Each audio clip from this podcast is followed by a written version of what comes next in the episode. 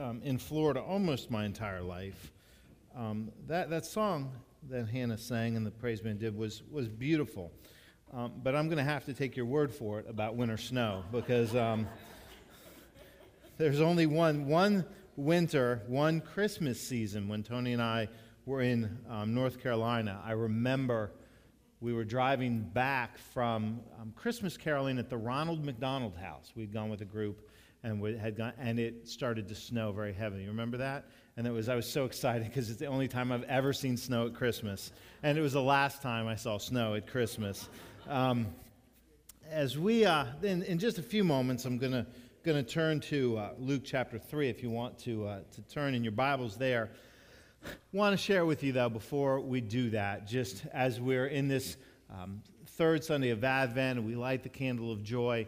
Uh, what a great joy this weekend was, and my um, just, just deep gratitude for so many of you and so many in the church that were a part of the Living Nativity on Friday and Saturday night. And when I say a part, I mean from those who, who helped create the scenes, who set up weeks in advance, to everybody who, from, from those who welcome when people come in, to everybody who's part of the scenes, uh, to those who kind of are the last presence when, when folks are leaving. Um, and really, and those who will help yet with the, the teardown, we have over 100 volunteers that are part of this um, this weekend. And I want to thank each of you who, who were involved in that. Uh, we had, in, on Friday and Saturday night, we had over 1,200 people come through our Living Nativity, um, which, which is twice what we had last year, which is wonderful and somewhat frightening for, the, for as we look forward.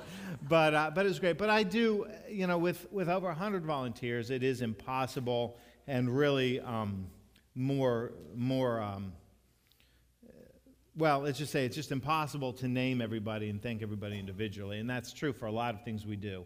But there are two folks that I do want to recognize. I don't think they're in here for this service because of, of ministry, they're in other places. But that is Joe and Julie McNaughton. Um, Joe, Joe and, and Julie, and there's a lot of folks, but Joe and Julie really are the catalyst. They start working on Living Nativity in September. Really, to be fair, I, I think we could say Joe never stops working on Living Nativity. And um, they're, they're the ones that really pull everything together. And, um, and so if you know Joe and Julie and you see them, thank them because they do tremendous ministry here, and uh, we're just really, really thankful. And so again, it was a it was a great evening, and you know, over and over, all I hear is how much people were blessed, and we hope that if you came, you were blessed by it, and and you know, the kid, just everything. It's just great. So anyway, I wanted to start with that because it is a great um, joy for us here at the church. Um, now, we're going to turn to, to Luke chapter 3, and we're going to move right into our scripture this morning. And this scripture focuses on the ministry of John the Baptist. Remember, if you're here last week, as we read from the prophet Malachi, uh, it was a, a, reading that we understand as a foreshadowing of John the Baptist, of the one who would come as the messenger. And, and this is um, that story in the Gospels. And John's ministry as the one who would pave the way, make the path ready for the coming of Christ.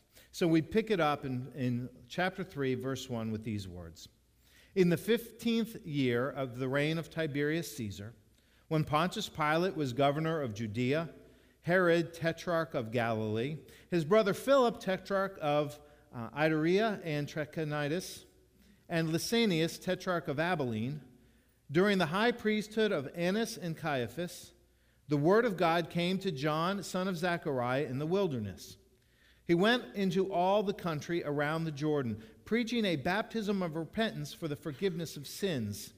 As it is written in the book of the words of Isaiah the prophet, a voice of one calling in the wilderness, Prepare the way for the Lord, make straight paths for him. Every valley shall be filled in, every mountain and hill made low.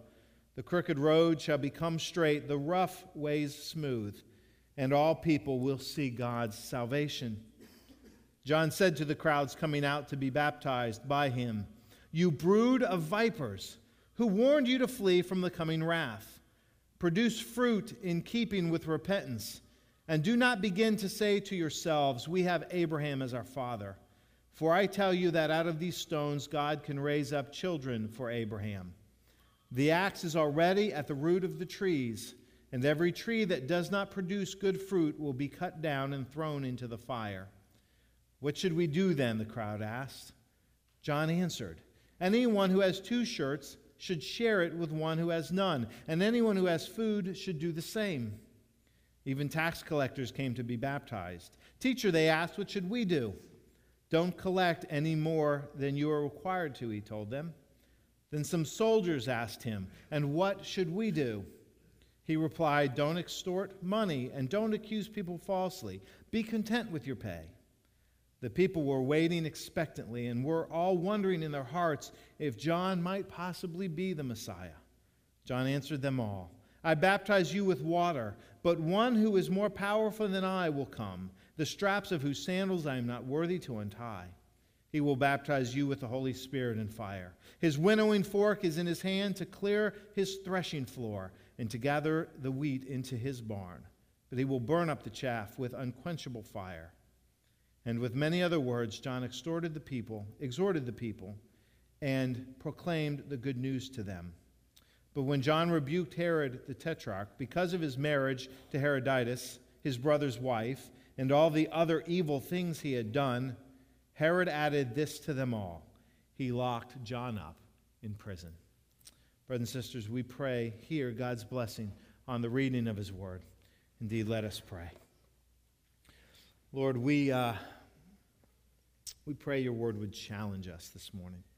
Challenge us in our faith, challenge us in our discipleship, in our obedience to Christ. Speak to our hearts and shape us into who you've called and created us to be. We pray in Jesus' holy name. Amen. So, as I'm going to move this back just a tad, John. Beware. I walk around and I don't want to knock stuff over.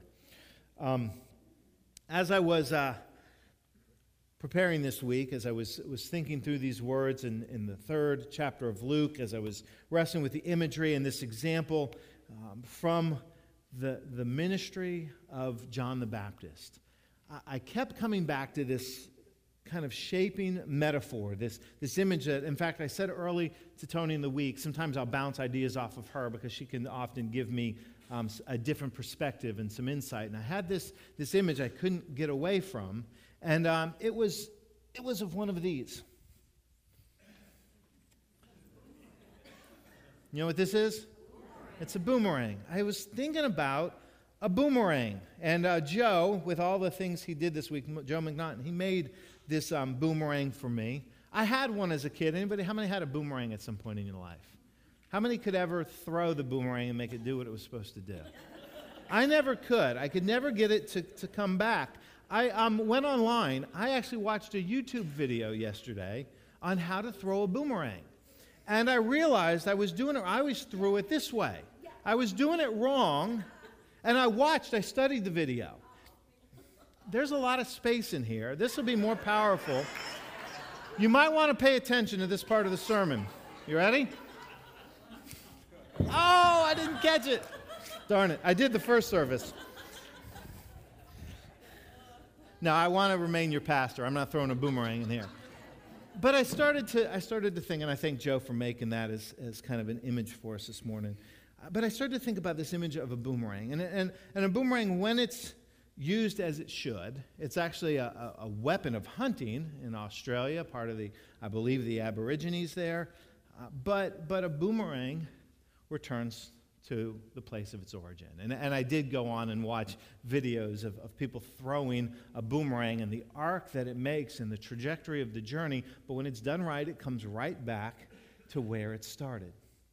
And I started to think about that as an image of, of discipleship an image of, of our growth in faith based on what I was reading here in this third chapter of Luke, and certainly in light of the many things that Jesus taught and the example he gave. And that imagery started to, to really become very powerful to me because it's very um, counterintuitive for me, and, and, maybe for you, because I, I, have a process, or I have a, a, a um, tendency, I should say, to think of discipleship, the process of growth in faith, in a much more linear fashion.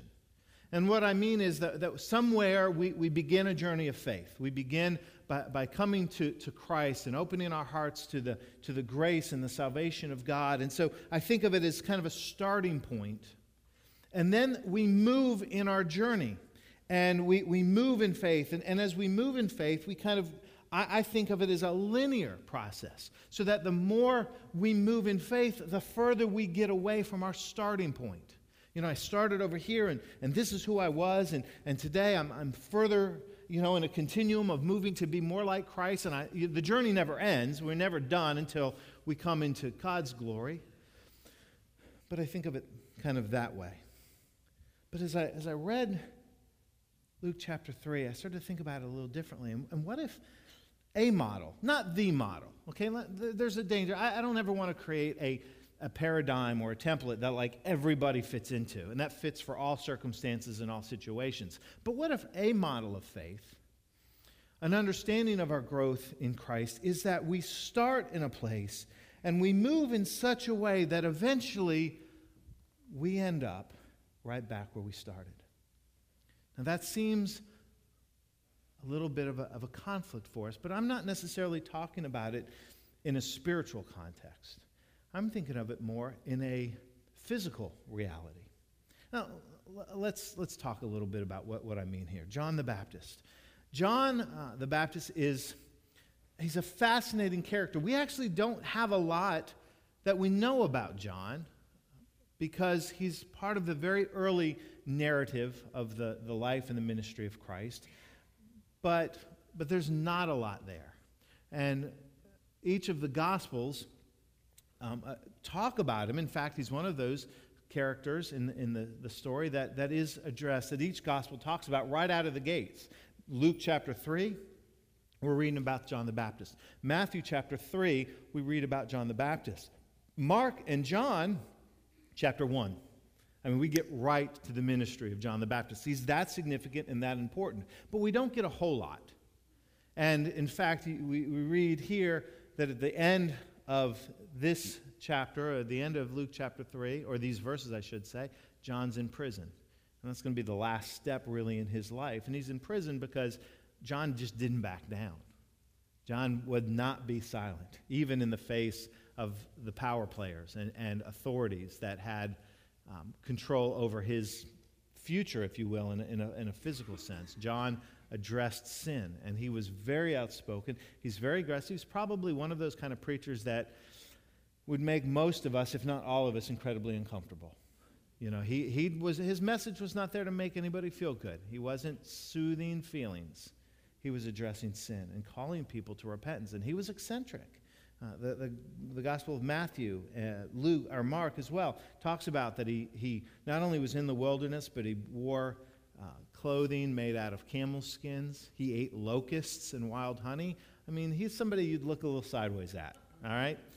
But he had a powerful ministry and he had a powerful message. And in these encounters, as people came to hear him, we kind of get a very different look, we get kind of a boomerang effect, if you will, of what a journey of faith looks like. And it all gets, well, not all of it, but the beginning of it gets, gets captured in, in one sentence that is maybe easy to miss, but I think it's powerfully significant. And it's chapter 7, or verse 7. It says, John said to the crowds coming out to be baptized by him. John said to the crowds coming out to be baptized by him. Now, I started to think about that from the first standpoint. And, and you, you, see, if you read in the Bible, I mean, you read in the Bible, you read in the bulletin the, the title of the sermon, uh, Wanting, Wet, and, and Working. Well, people came out to where John was. That was the first step. He was not in the cities, he was not in the urban centers, he was in the wilderness, he was out in the Jordan. So people had to make a conscious decision to say, We choose to go to where he is. There's something we want to hear. There's something that he's doing that, that we want to connect to. And so they do what we do they make a step based on a wanting. This is what drives everything we do at some level, whether it be spiritually deep or whether it be surface level. We do things because we want something. We, we go to the grocery store because we want food to put in our pantries. When, when we go out for a night, maybe we go to a movie, what we want is to be entertained in such a way that for a couple hours, we can disconnect from whatever our realities are, positive or negative, in that moment. We can disconnect and we can get um, enveloped into another story. And that's, that's the want that drives us. In fact, I gauge a good movie. My test for a good movie is do I ever look at my watch? That's how I will say if I finish a movie and I've not one time looked at my watch to gauge how much time is left or what time it is, that's a good movie because that means for a couple hours I have forgotten about everything else because that's what I go. I want to be entertained. I want you go out to dinner with friends. You want to eat and you want to, to have fellowship. I mean, we could we could do this for everything. There's our actions are driven by a want. You got up this morning and you came here today. What is it that drove that? What is it that you came in here today wanting? Well, that same kind of want is what drove people to go find John the Baptist. They wanted something. And what I believe they wanted is what deep down we all want. They wanted to find something that had more meaning, more significance, more power, more authority in their lives than what they had found. And John's message was a message of repentance. And repentance means, in some ways, to let go of. They came to John knowing that he was calling them to something new, knowing that they were being challenged to let go of one thing so that they could make room for something else. And that's what they wanted. They wanted to find something more meaningful and more impactful and more real and more life giving and life affirming than what they had. So they go, and John says, Repent, let go. Why does that matter? Because we let go so we can make ready to receive, that we can make room for something more, something significant. Isn't it funny that the whole story of Christmas seems to be engulfed in this idea that we need to make room? And the story of Jesus is about those who just didn't have room for him and those who did. And so we're challenged. We come wanting. We come wanting. And just like they did. And when they came to John and they heard his message and they were challenged by his message, they were invited to get wet. They were invited to baptism, to the receiving, to that recognition of the presence of God, of God's Spirit that would come upon their lives. That that is what they received. They let go so they could receive. The same way that we recognize baptism as a profession of our faith, but also as an act of what God has done for us. The God's Spirit that has come into us, that has forgiven us, has washed us anew, has created in us new creations. And that's exactly what John's doing. He's baptizing them. Let go and receive God's forgiveness. They came wanting and they came to get wet. That is part of that journey that we recognize, and it's kind of that linear progression. We, you know, we start here, we seek the presence of Christ. Christ comes into our lives, whether that's a reaffirmation of faith, whether that is a, a new faith for us, and we receive the baptism of the Holy Spirit that is symbolic in our baptism in water, but it's so much deeper and so much more real. So we begin this journey of wanting and wet as the recognition of God's Spirit upon our lives. And then, very often, what we imagine is that our journey then continues this way.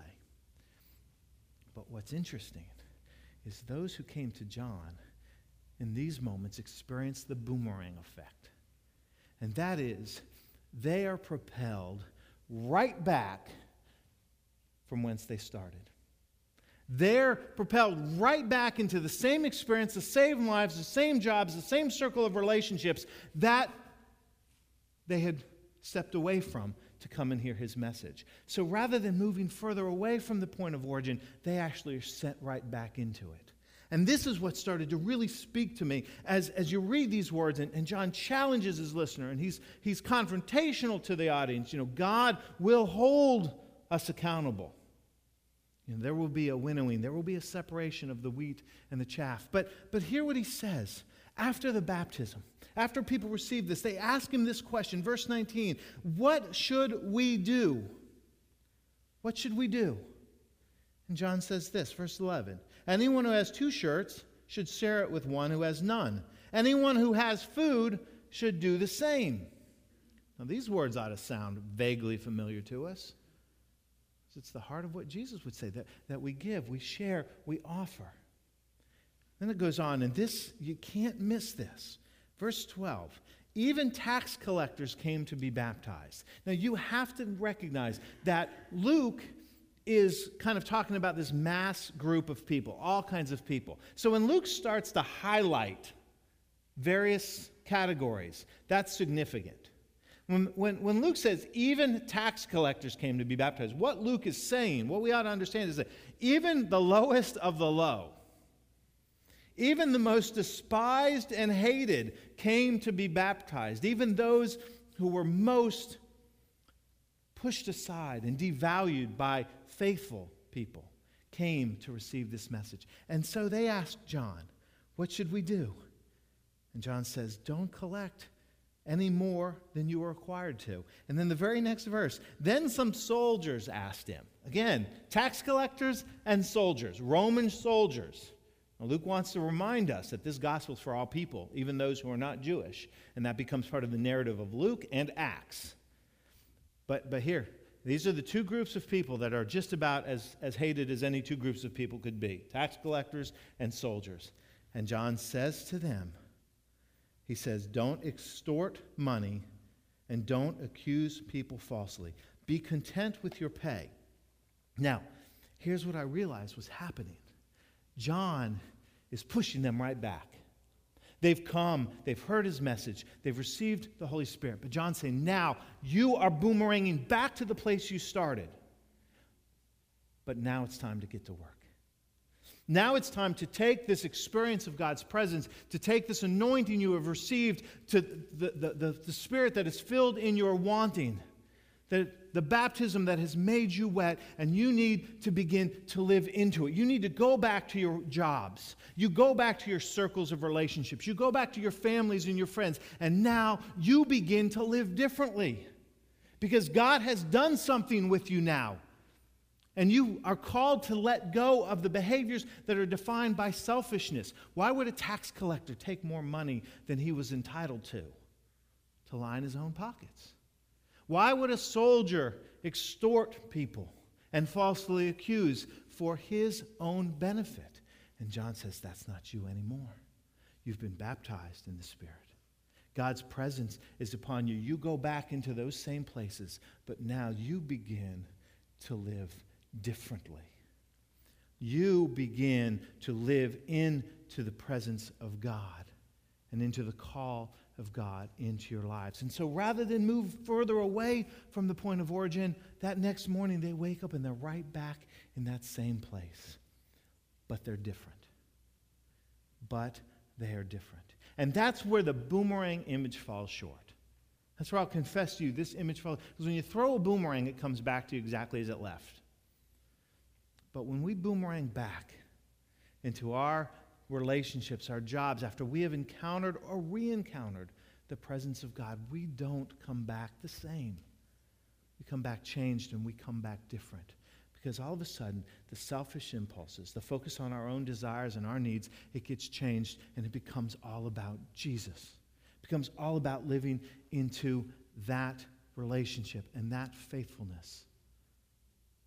You know, it, we, we focus on, on a baby this time of year because that's the narrative of the birth of Christ. And, and we focus, as I said earlier, on this, this image of making room and, and, and the significance of that. And, and I remember when we were getting ready for, for Ryan to be born.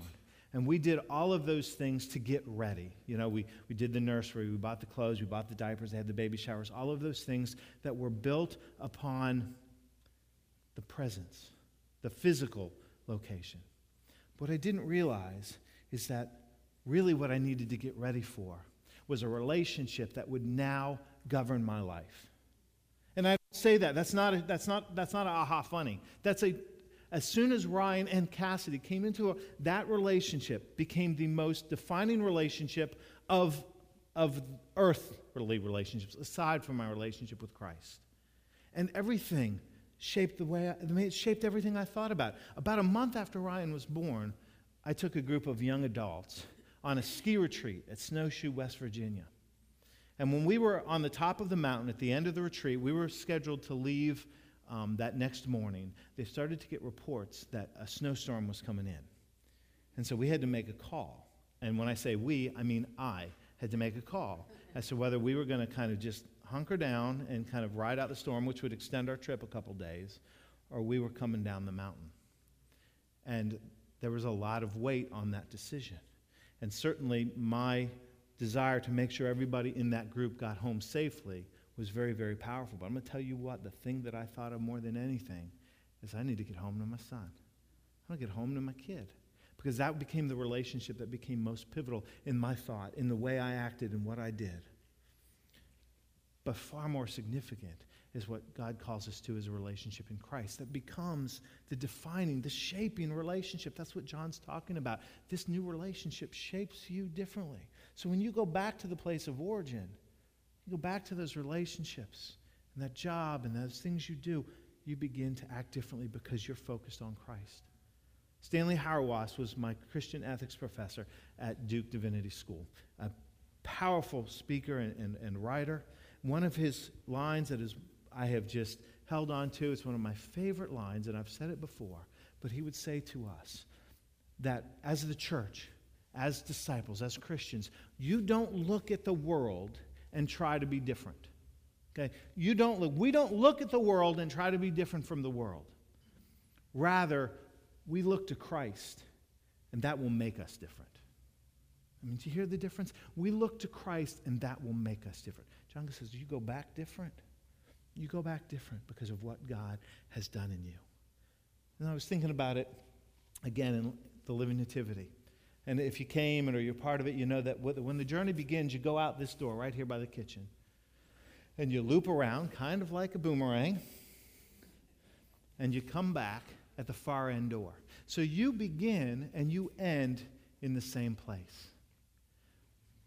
But we do this because we pray that while you may end at the same place, you don't come back the same person. That may not be a pivotal life faith moment or a life changing faith for you or for me. It may be a renewal, a reconnection. But the point is, you come back to the same place, but you don't come back as the same person. That's what John does. Propels people. That's what Christ does. He calls us not to disengage, but to engage in the places very often that we started. And so sometimes our faith journey may be linear, but very often it's going to put us right back where we started. But it's not going to put us back as we started. And so he says to them, and God says to us, You come wanting. Let me fill your deepest want. And be filled with the baptism. Receive the water of baptism, the power of the Holy Spirit. But then, brothers and sisters, get to work. Get to work. Go back different because your eyes are focused on Christ. That becomes the relationship that defines you. Wanting, wet, and working. Many of us have had the wanting filled. Many of us have been wet in the, pa- in the power of our baptisms. But, brothers and sisters, we all need to remember then to get to work. Amen. Let's pray. Gracious Lord, wherever we are, are in the journey, uh, meet us there. Very often we're, we're back and forth. It's a, it's, it's a never ending process of becoming. And we're often in various places in the journey, and it repeats frequently. But you're always there. You're with us. And you're renewing us, calling us, filling us. But then you use us to be difference makers, to get about the work for which you've called us. Help us to be faithful to that, now and always. We pray in Christ Jesus. Amen.